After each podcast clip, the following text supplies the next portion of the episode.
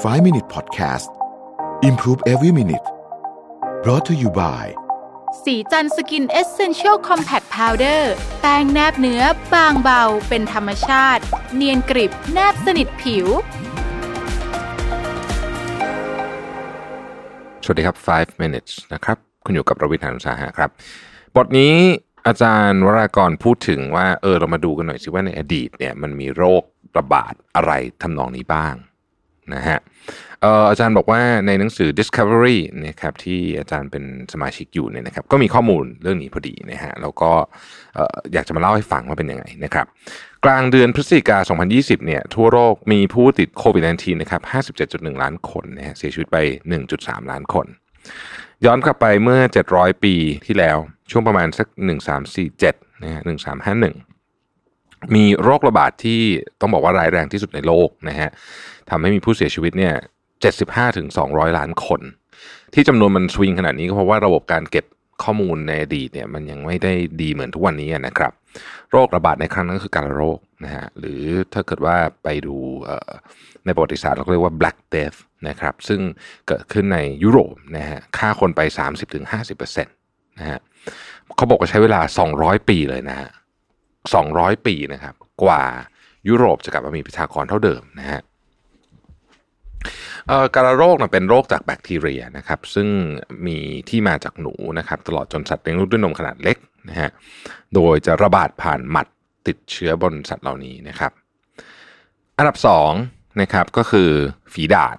นะฝีดาษ smallpox นะฮะอันนั้นก็หลังมานิดหนึ่งนะฮะ1520นะครับ ตอนนั้นฆ่าชีวิตคนไป 56 ล้านคน เชื่อกันว่าโรคนี้รวมกับไข้หวัดใหญ่และโรคหัดเนี่ยนะครับได้ฆ่าประชากรชาวอเมริกัน พื้นเมืองในทวีปอเมริกันเหนือไป 90%ของประชากรทั้งหมดนะฮะทั้งนี้ระหว่างหลายสิบปีตลอดศตวรรษที่ 18เนี่ยนะครับโรคฝีดาษฆ่าคนเฉลี่ยปีละ 4 0 0แสนคนนะครับจนในที่สุดก็ถูกสยบลงนะครับด้วยการปลูกฝีดาษซึ่งเริ่มต้นตั้งแต่ปี 1796 อันดับที่ 3 นะฮะก็คืออันนี้อันนี้ค่อนข้างจะใกล้กับประวัติศาสตร์ปัจจุบันหน่อยก็คือไข้หวัดใหญ่สเปนหรือว่า Spanish flu นะครับอันนั้นเกิดระหว่างสงครามโลกครั้งที่1นะครับช่วงปี 1819 ประมาณนั้นนะฮะฆ่าชีวิตมนุษย์ไป 50 ล้านคนนะครับโดยมีผู้ติดเชื้อ 500 ล้านคน 500 ล้านคนเนี่ยคือ 1 ใน 3 ของประชากรโลกในตอนนั้นนะฮะ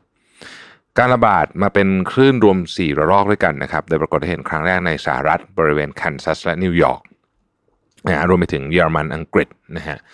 ทว่ากลับไม่ค่อยมีรายงานของการระบาดของโรคในประเทศเหล่านี้ เพราะอยู่ระหว่างสงครามนะครับ เมื่อโรคระบาดไปโผล่ที่สเปนจนพระเจ้าอัลฟองโซที่ 13 นะฮะ เกิดติดเชื้อจึงเป็นข่าวใหญ่นะครับทำให้คนทั่วโลกต่างคิดว่าโรคนี้ระบาดหนักที่สเปน จนเรียกขานว่าเป็นไข้หวัดสเปน ซึ่งจริงๆเราไม่ได้เริ่มต้นที่สเปนนะครับอันดับที่ 4 คือกาลาโรคนะฮะซึ่งระบาดระหว่างปี 541ถึง544 นะครับมีเชื่อว่ามีผู้เสียชีวิตประมาณ 30-50 ล้านคนนะฮะแล้วก็การระบาดครั้งนี้ได้เป็นสาเหตุหนึ่งนะครับที่ทำให้อาณาจักรโรมันอันยิ่งใหญ่ต้องล่มสลายลงไปนะฮะ อันดับที่5นะครับก็คือ HIV หรือว่า AIDS นะฮะซึ่งอันนี้ก็เริ่มระบาดนะฮะตั้งแต่ปี 1891นะครับมีผู้เสียชีวิตประมาณ 25-35 ล้านคนนะฮะปัจจุบันนี้นะฮะก็มียาที่สามารถช่วยควบคุมไวรัสไม่ให้ทำลายภูมิคุ้มกันจนเป็นหนักแบบสมัยก่อนได้แล้วนะครับ อันดับที่6นะครับเกิดขึ้นในปี 1855นะครับมีผู้เสียชีวิตประมัน12 ล้านคนนะฮะเรียกกันว่า the third plague นะครับ อันดับที่ 7 เสียชีวิต 5 ล้านคนนะครับอันดับที่ 8 เสียชีวิต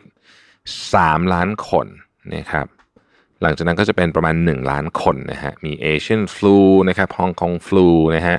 ฝีดาดญี่ปุ่นอะไรอย่างเงี้ยนะครับหลังจากนั้นก็จะลงมาเป็นหลักแสนนะครับเอ่ออย่างอีโบลาเนี่ยนะฮะอีโบลานี่เราพูดปุ๊บเราจะรู้สึกขนลุกทันที เพราะว่ามันเป็นโรคที่ร้ายแรงมากๆนะฮะอัตราการตายสูงมากนะครับ ตอนนั้นมีผู้เสียชีวิตไป 1 1 3 0 0 คน แต่เหตุผลที่มันไม่ระบาดหนัก ก็เพราะว่าคนที่เป็นเนี่ยคือแทบจะไปไหนไม่ได้คือคือเป็นปุ๊บอาการหนักเลยนะครับเพราะฉะนั้นมันก็เลยไม่ระบาดไม่หนัก คือระบาดคนไม่เยอะแต่คือเป็นเนี่ยโอกาสเสียชีวิต รู้สึกจะประมาณ 50%นะครับ แล้วก็มีเมอร์สนะฮะอีกอันหนึ่งที่ที่ลักษณะประมาณนั้น แล้วก็ซาร์อะไรแบบนี้นะฮะถ้ามองย้อนกลับไปก็จะพบว่าการละโรคเนี่ยเป็นศัตรูร้ายสุดของมนุษยชาตินะครับ เอ่อแล้วก็ยุคนั้นไม่มียาปฏิชีวนะเนี่ยก็คือโอกาสตายสูงมากนะฮะจากข้อมูลในประวัติศาสตร์เนี่ยนะครับ Black Death เนี่ยน่าจะทำให้มีการย้ายเมืองมาตั้งที่อยุธยาอยู่เป็นเวลา 417 ปีก่อนจะย้ายมาที่กรุงเทพมหานครในปัจจุบันนี้นะครับเอิ่มอาจารย์เขาเขียนบอกว่าไม่รู้เหมือนกันว่าถ้าไม่มีอิทธิพลจาก Black Death เนี่ยทุกวันนี้เเราจะอยู่กันที่ไหนนะฮะแล้วก็บ้านเมืองจะหน้าตาเป็นยังไงโควิด -19 นั้นสร้างความเสียหายมากมายนะครับก็จริงนะฮะแต่ว่าถ้าเกิดว่าเราไปดูตัวเลข ในเชิงของผู้เสียชีวิตเนี่ยก็ยังไม่ใช่การระบาดครั้งใหญ่ที่สุดเมื่อเทียบกับโรคระบาดในประวัติศาสตร์ซึ่งตอนนั้นยังไม่มีที่ป้องกัน แล้วก็การรักษาที่มีประสิทธิภาพนะฮะเอ่ออาจารย์เขียนประโยคสุดท้ายไว้น่าสนใจนะผมอ่านแล้วกันนะครับผมอ่านแบบแบบตัวต่อตัวเลยเนี่ยนะครับก็คือว่าที่เรารู้สึกว่าครั้งนี้มันน่ากลัวมาก ก็เพราะเราเผชิญกับมันอยู่ในปัจจุบัน มิใช่เป็นเพียงตัวเลขในประวัติศาสตร์ มนุษย์ในวันนี้โชคดีกว่ามนุษย์ในอดีตอย่างมหาศาลดังนั้นเราจึงควรตระหนักในความโชคดีนี้ ประคับประคองกันและร่วมมือฝ่าวิกฤตนี้ไปด้วยกันนะครับ ขอบคุณที่ติดตาม 5 minutes นะครับ สวัสดีครับ 5 Minute Podcast Presented by สีจันสกินเอเซนเช l ลซีรีส์